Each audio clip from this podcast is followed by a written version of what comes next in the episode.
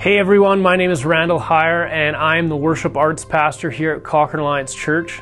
We are so glad that you've come to check out the latest sermon, and we pray that you are encouraged, challenged, and ultimately that you are drawn closer to Jesus. Enjoy.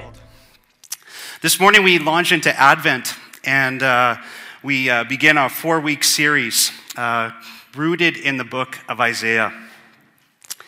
Today, we uh, are going to launch Wonderful Counselor.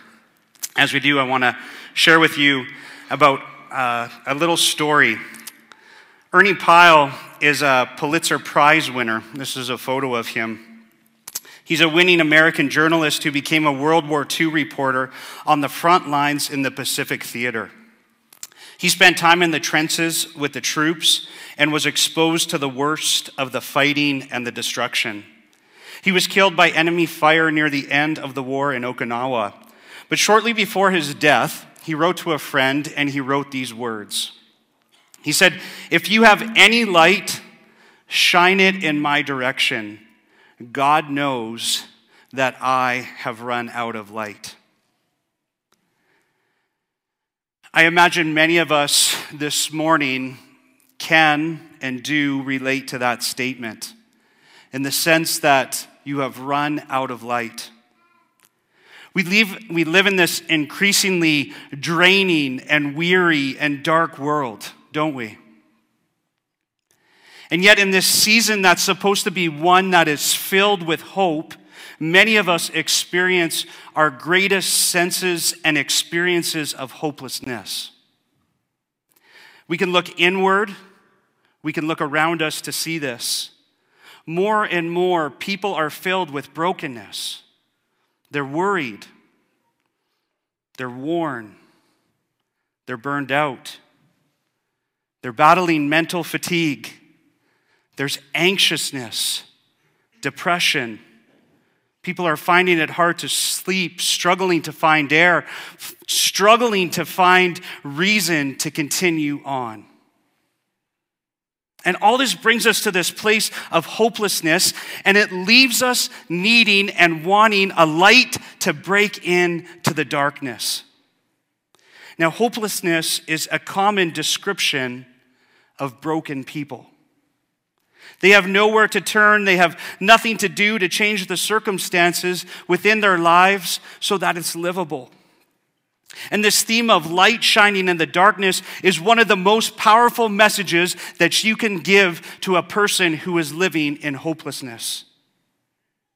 Simply think of the change that comes into a dark room by simply turning on a light.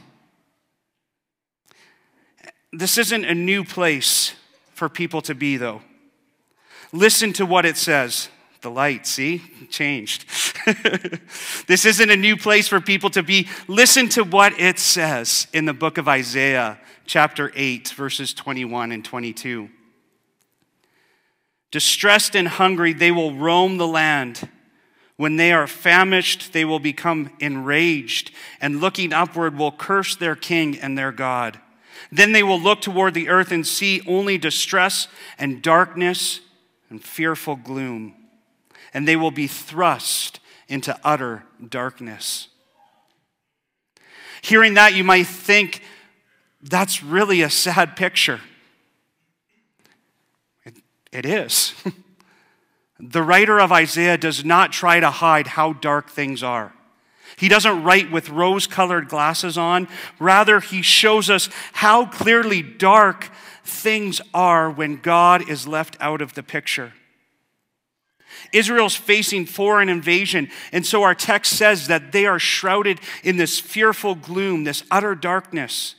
They're faced with the reality of a foreign nation that's threatening to destroy them and take them off into exile. And so they are downcast. They are filled with despair. Again, many of you this morning might be struggling with that darkness within your life. There likely isn't an army that's bearing down upon you, but it might very well feel that way. You've just been met with a difficult health diagnosis. You're fighting through the difficulty of a broken relationship. You've been bullied or abused. There's no money left in the bank account. You're filled with feelings of anger and sadness and depression. It seems to be all that you know. You're grieving the loss of a loved one. The list goes on. However, this is good news. You're thinking, really? This is good news? What are you talking about? It's not good news, the circumstances where you find yourself and what you face. But it's good news in the sense that this is where Advent begins the darkness, the hurt, and the brokenness not joyful carols, not decorations, not cheer for all. Advent begins with the people who walked in darkness. The people of Israel wandering without a shepherd who were lost without a light. And so, if you're there today, you are ready to experience Advent. How is it, though, that we cope with the darkness?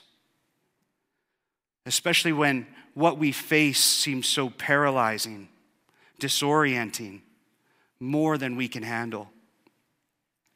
One might assume that God would leave these people in the dark. After all, they had chosen to reject them, to, to reject Him. They are the ones who chose to be rebellious within their hearts. Darkness was surrounding them, but it was also within. But God doesn't close the book on his people. He doesn't say, I'm tired of your rebellious living, and so you are now on your own. No, in fact, he speaks quite the opposite message. And so if you turn to Isaiah 9, this is going to be our anchor text for the next four weeks. And as we read, you will hear Isaiah speak of how God brings light to the darkness.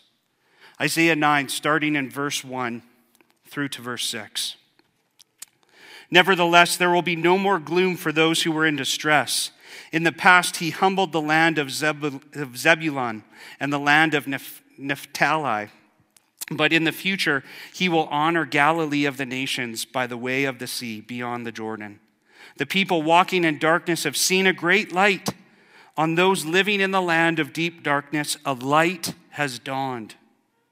You have enlarged the nation and increased their joy.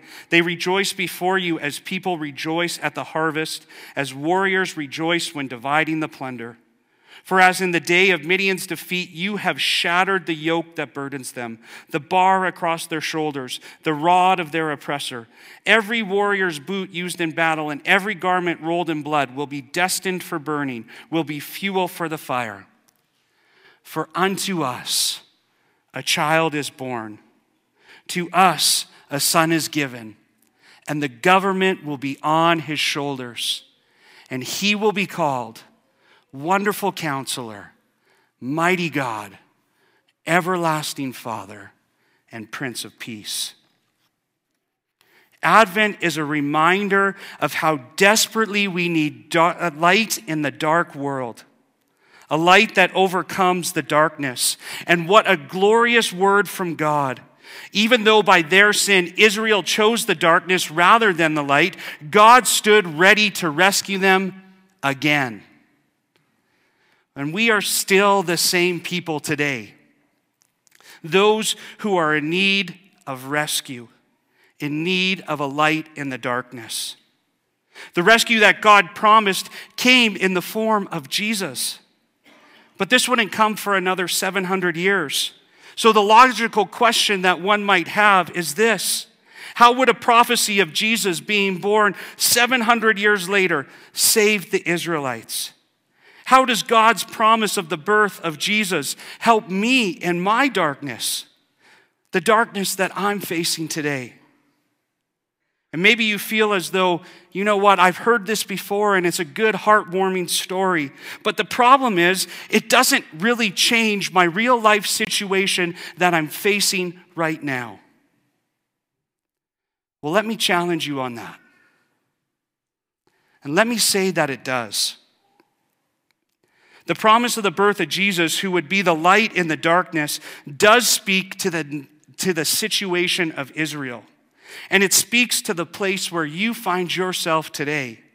Because it was through Jesus that all people could experience reconciliation to God. In other words, that they could be brought into right relationship with Him.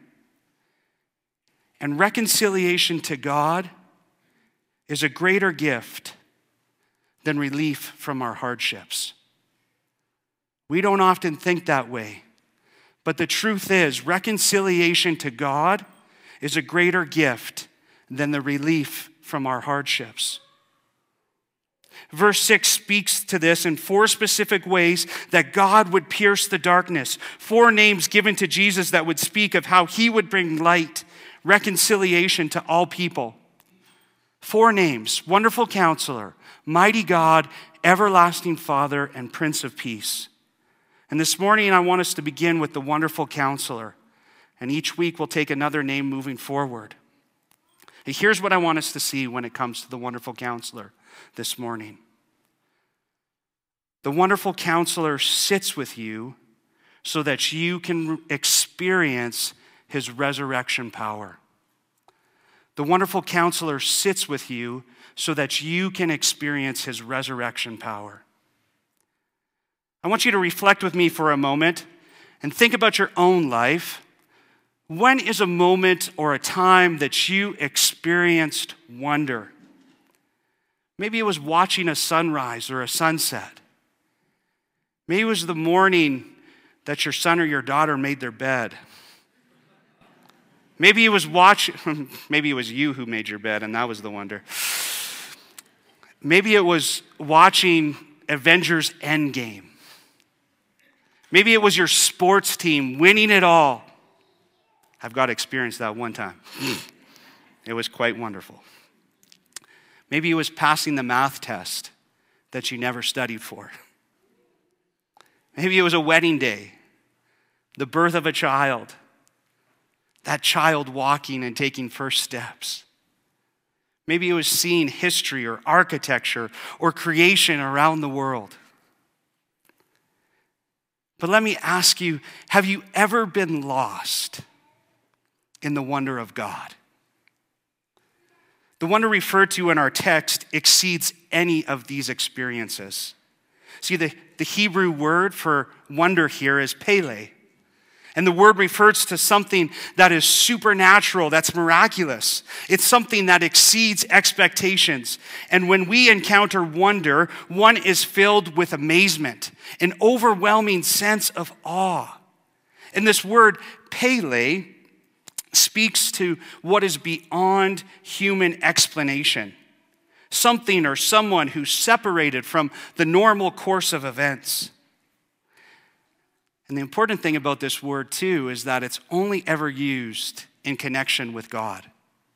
This word pele that talks about wonder, you'll never find it in Scripture talking about human experience or human accomplishment.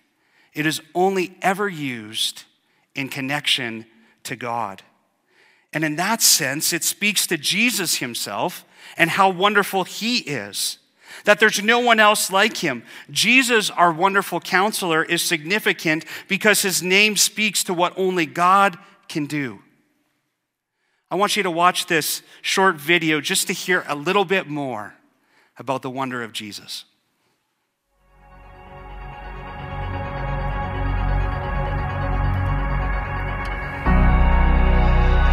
No other king could vanquish the war horse or silence the warrior's rage while riding the lowly back of a donkey. No other king could break the dominion of darkness, the tyranny of evil, with a reign of grace and a kingdom of peace. No other king could give his life for the redemption of rebels, his wealth to welcome the outcast.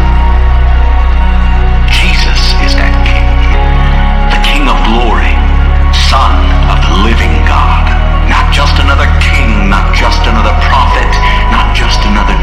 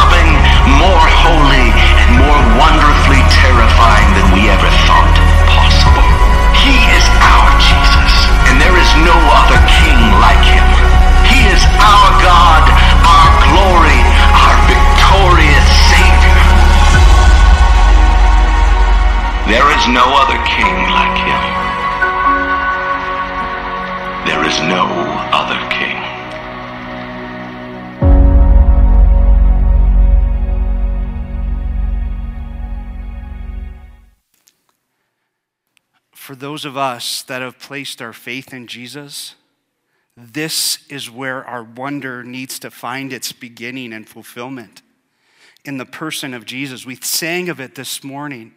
You are worthy of it all. Our wonder needs to find fulfillment in Jesus alone. Quickly, let me suggest that this is actually one of the main reasons why people are leaving the church or find themselves upset and angry against certain churches or people of faith. Often it's said to be a disagreement of worship or a deconstruction of faith. Maybe looking for something that better connects with who they are. But really, at the root of it, it is because these people have lost the wonder of Jesus. Too many people are looking for wonder in pastors in worship experiences, in small groups, and if this church has a welcoming experience or other human expressions of faith. And I guarantee you that if this is the place, those types of human expressions, if that is where you look for wonder, then it's going to lead to disappointment. It's going to lead to a shallow experience of Jesus and of faith and inevitably leave you walking away. A thriving and active faith is rooted in the wonder of Jesus. As followers of Jesus, we are to live in the wonder of the wonderful counselor. You are invited to live in expectation of who the wonderful counselor is and what he is doing. The wonder of God is meant to make us want more of who he is to want more of Him in our lives like we never have before. And the better that we understand who God is and what He has done, the more we understand how wonderful He truly is. Let me ask you have you done what so many of us have, though? And that is lose the wonder of who Jesus is. Maybe it's we hear the name so often, we say it, we read it, and maybe that name becomes so commonplace. And it's amazing how quickly we grow numb to the wonder of God. All too often, we find ourselves head down, just pushing ahead, just trying to get through. We get wrapped up in our daily routine, our spiritual routine, and it leaves us often only seeing what is in, right in front of us. Margaret Feinberg captures this idea when she says, Somewhere along the way, a gap begins to develop between God and us. A drifting takes place. We are not only less aware of God's presence in our lives, but we're also less expectant. And so, even when God does show up, we miss him. We pass by unaware. We are spiritually asleep and we do not even know it. So, let me challenge you this morning to pray for the wonder of God in your life. Pray for wonder that will change the way that we live, serve, and lead. And when you pray for wonder, you are asking God for a deeper experience of Him. Praying for wonder is asking for more of God. It is living in the expectation that God will do the miraculous. Jesus is the most qualified counselor that you need because he is wonderful. Let's break down that word counselor now. The Hebrew word for that is Yahwitz. And it's where the word counselor comes from, and it refers to one who advises. The word carried with it a meaning of a king who was giving counsel. It implied the counsel and wisdom that was being given was coming from a person in a place of authority. Think King Solomon. The word counselor is used of him. And people brought their problems to him, and he had the wisdom to know the solution and the power to enact, to enact that. And he sat in a place of authority. Is that not the counsel that we seek in our lives? Think about it. When you need direction or wisdom in your life, you want to go to someone who you view as having authority on what it is that you are seeking counsel for. Well, Jesus is a counselor who desires to give wisdom to his people and has the authority to do so. There's absolutely nothing that happens in this universe that is outside of God's influence and authority. God has no limitations. Consider a few of these ways that he's described in Scripture. Romans 21 6, God is above all things and before all things. He's the Alpha and the Omega, the beginning and the end. Colossians 1:16 God created all things and holds all things together.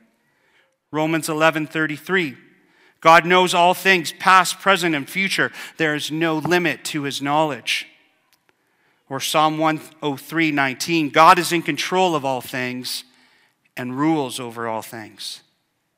This is what sovereign means. It means that He is the ultimate source of power and authority over everything that exists.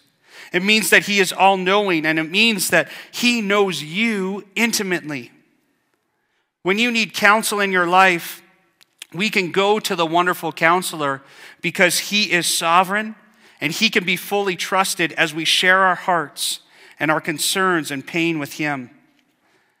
The other strength of a counselor is the ability to get to know you and the ability to guide you in light of that. God knows you intimately because He is the one who created you. He knows your passions, your giftings, your strengths, your weaknesses. Jesus has insight into the human heart. As Psalm 139 tells us, He knows our inmost thoughts. He knows our words before we even speak them, and He knows our longings. Jesus knows us better than we know ourselves. And when we need counsel, He helps us understand our own heart. But Jesus is more than a therapist or a listener or someone who just simply gives direction in our lives. The name counselor means so much more than a God who merely wants to hear and guide us in our problems. Because of his sovereignty and intimate knowledge of us, Jesus is able to deal with our darkness at its root. Dealing with the issues is similar to when we try to pull a weed from the garden, but only pull what's above the ground. The weed simply grows back because the roots are still in place.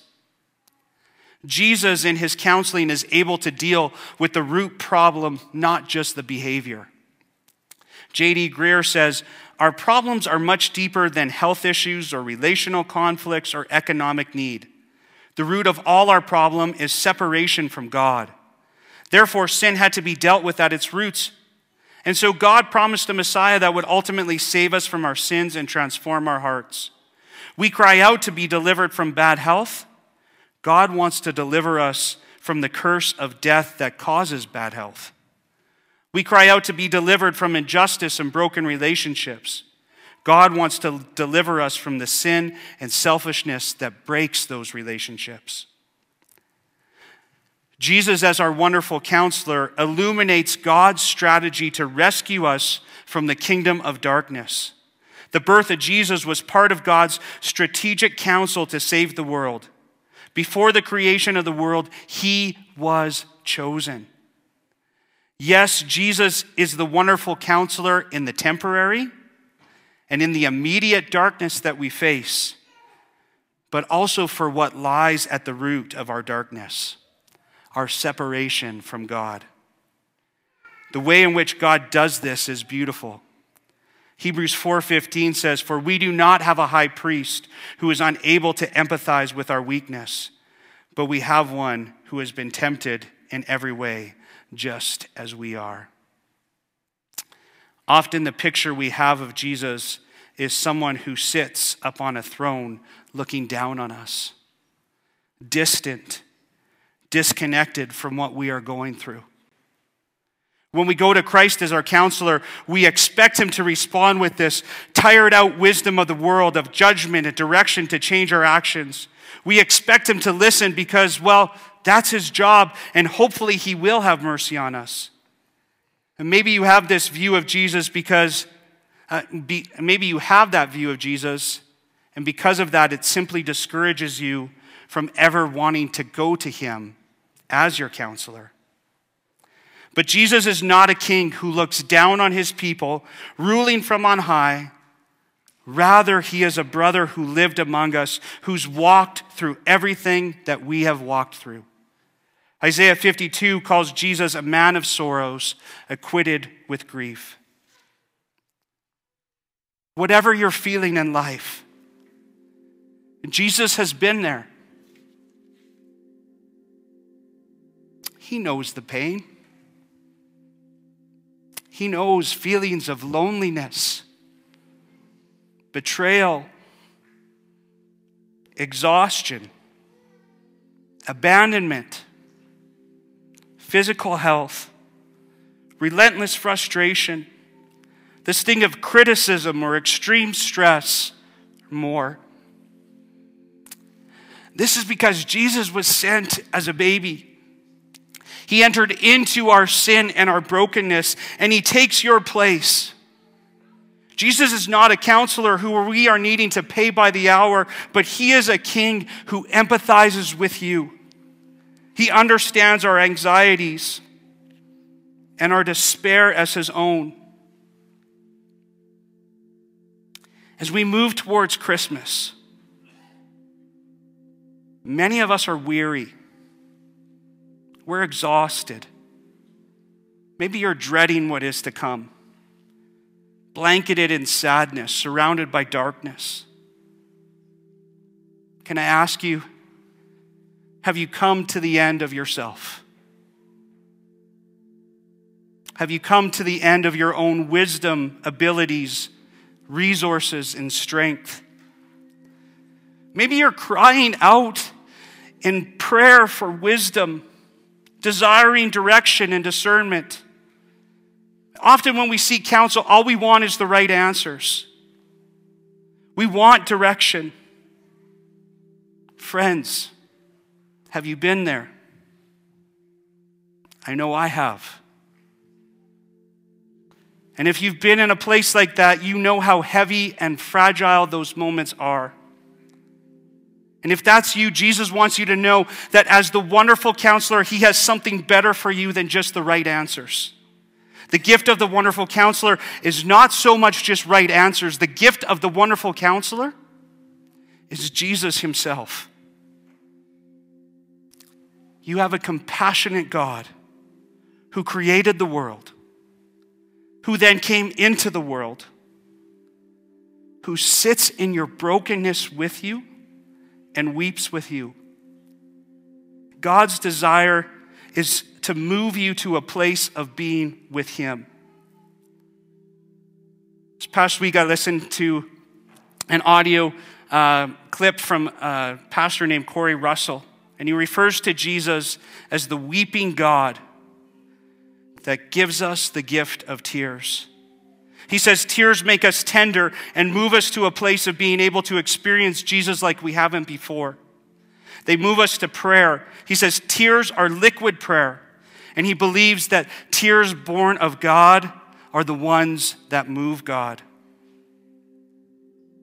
In the moments that we weep and do not understand, let me encourage you to simply sit with the wonderful counselor and remember his love for you. Often we want to get out of that tension. We don't want to sit in the unknown. But if you're confused, lost, and alone, Jesus longs for that invitation to sit with you in the darkness, to weep with you. Refuse to get out of the tension and let God's resurrection power meet you as you sit with Him and weep. We need to be willing to invite God into that space we need to be brutally honest with Jesus so that we can be changed by the wonderful counselor. Look at him and behold the wonderful counselor and let him make you tender. Many of us have hard hearts and we need tears to make us tender again to what he has for us.